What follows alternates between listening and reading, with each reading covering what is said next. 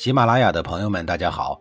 告诉大家一个好消息，除了音频以外，我最近开始以视频的方式为大家讲历史，内容也不再局限于中国古代史，而是涵盖人文、社会、西方历史等等，还包括对一些经典童话人物、历史人物进行全新解读。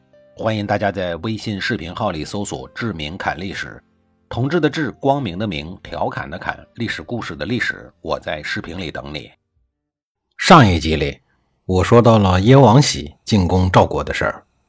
公元前二百五十一年，受燕王喜的命令，素父带领两路大军，外加两千辆战车，轰的一下冲出了国门，绝城而去，气势汹汹的直奔赵国而来。赵国这边，老而弥坚的廉颇随即率军迎敌，几个回合下来，素父竟然被廉颇直接斩于马下。而老廉颇也不含糊，乘胜追击，追了燕军五百多里，趁机包围了燕国的都城蓟城，也就是今天的北京。燕王喜没办法，只好派人向赵国求和。赵孝成王不允许，一定要让燕国的将渠前来议和才行。于是燕王喜便任命将渠为丞相，到赵国来议和。所谓议和，就是赔钱赔地呗。结论是割让燕国的五座城池给赵国，赵军这才同意撤军。历时两年的燕赵之战役宣告结束了。大功告成的廉颇凯旋回国以后，被赵孝成王提拔为代理丞相，封为幸平君。这是一场本来不应该发生的战争，就是因为不自量力的燕王喜挑衅造成的。结果偷鸡不成蚀把米。以用力猛扇了自己几个大耳光而告终。除了损失实实在在的城池和无数士兵的生命之外，还损失了两个将领，这就是当初反对侵略燕国的赵国重要人才乐坚和乐胜。这两个人趁本次战乱之机留在了赵国，成为了来日赵国攻打燕国的主要将领。您说这燕王喜是不是自作孽不可活？公元前二四五年，在国军岗位上整整工作了二十一年的赵孝成王去世了。他的能力虽然不如他的爸爸和他的爷爷，但长平之战惨败以后，赵孝成王的一系列举措倒还是可圈可点的。他当初继位的时候，确实因为上党郡的事情没有广开言路，仅仅是征询了两位叔叔的意见，便做出了决定。导致上党郡的事情处理得很不当，给赵国带来了大灾。如此重大的事项，在事前，蔺相如和廉颇竟然全不知情。如此看来，这一次失败也是意料之中的。痛定思痛之后，他听从了于青的建议，不再是割地求和，而是奋起反抗。其次，他重用平原君赵胜的外交关系。向楚、魏等诸侯国求救，而且也吸取了长平之战中的一些惨烈教训，重用廉颇，终于否极泰来，邯郸城没有彻底的坍塌下去。在此之后，赵孝成王继续重用廉颇，阻击趁火打击的燕国。在赵孝成王、廉颇以及赵国子民上上下下的共同努力下，也算暂时稳住了赵国的局势。根据帝王世法观之，孝成这两个字儿，总体贫中带宝，也算是凑合吧。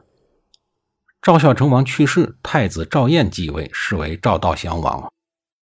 赵悼襄王当年准备了分量十足的厚礼，打算继续与魏国修好的，想借此打通平易中牟的道路，但是没有成功。随后双方就交恶了。赵悼襄王再次派老将廉颇出马，一举攻克了魏国的繁阳，也就是今天河南内黄县的境内。当老当益壮、踌躇满志的廉颇准备继续高歌猛进，夺取更多的城市和土地的时候，出事儿了。问题出在了一个叫郭开的小人身上。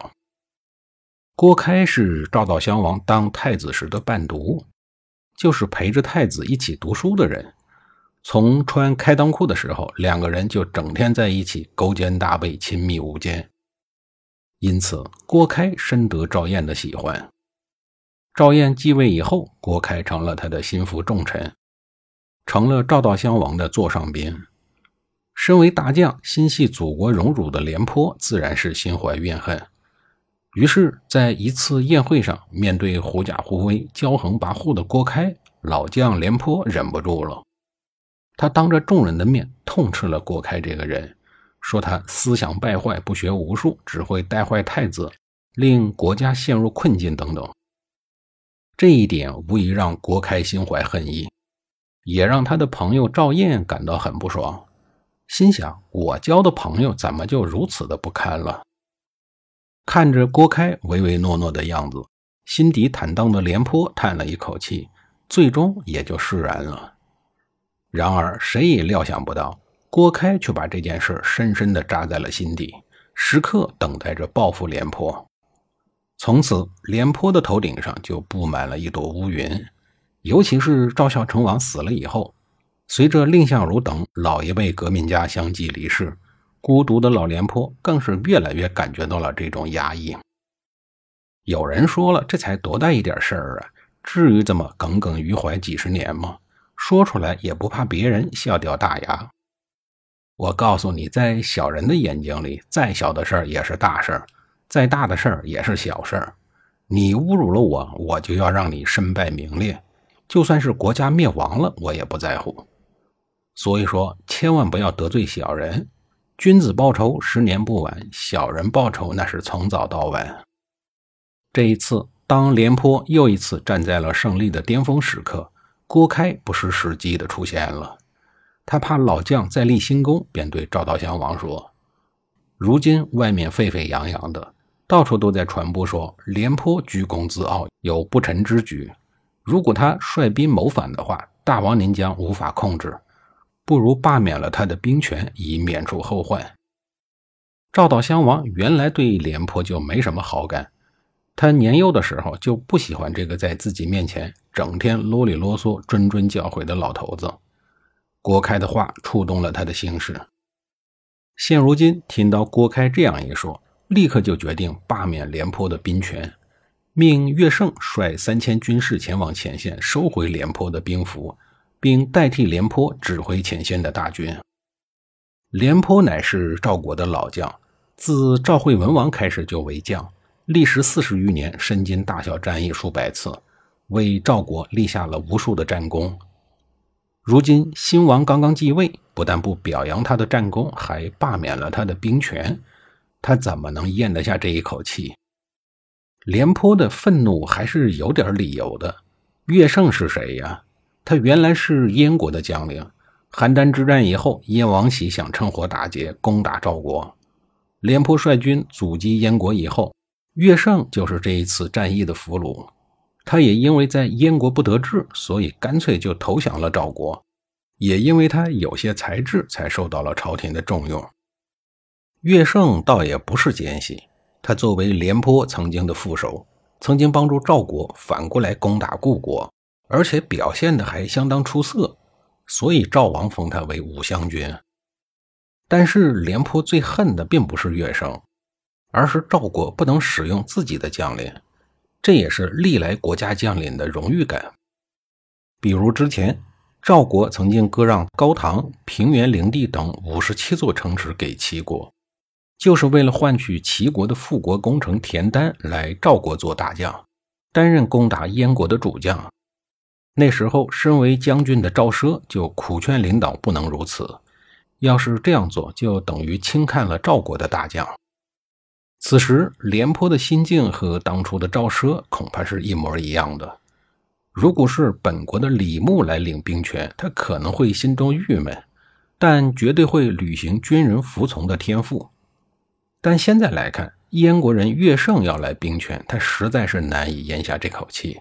他不愿意把兵权交给外人，更不愿意交给这个曾经的手下败将。于是，当乐胜奉赵悼襄王的命令来接收军权的时候，廉颇连魏国也不打了，把浑身的火气迁怒到乐胜的身上，要暴揍他。都要挨打了，乐胜怎么办呢？赶紧跑吧！下一集里，我再给您详细的讲述。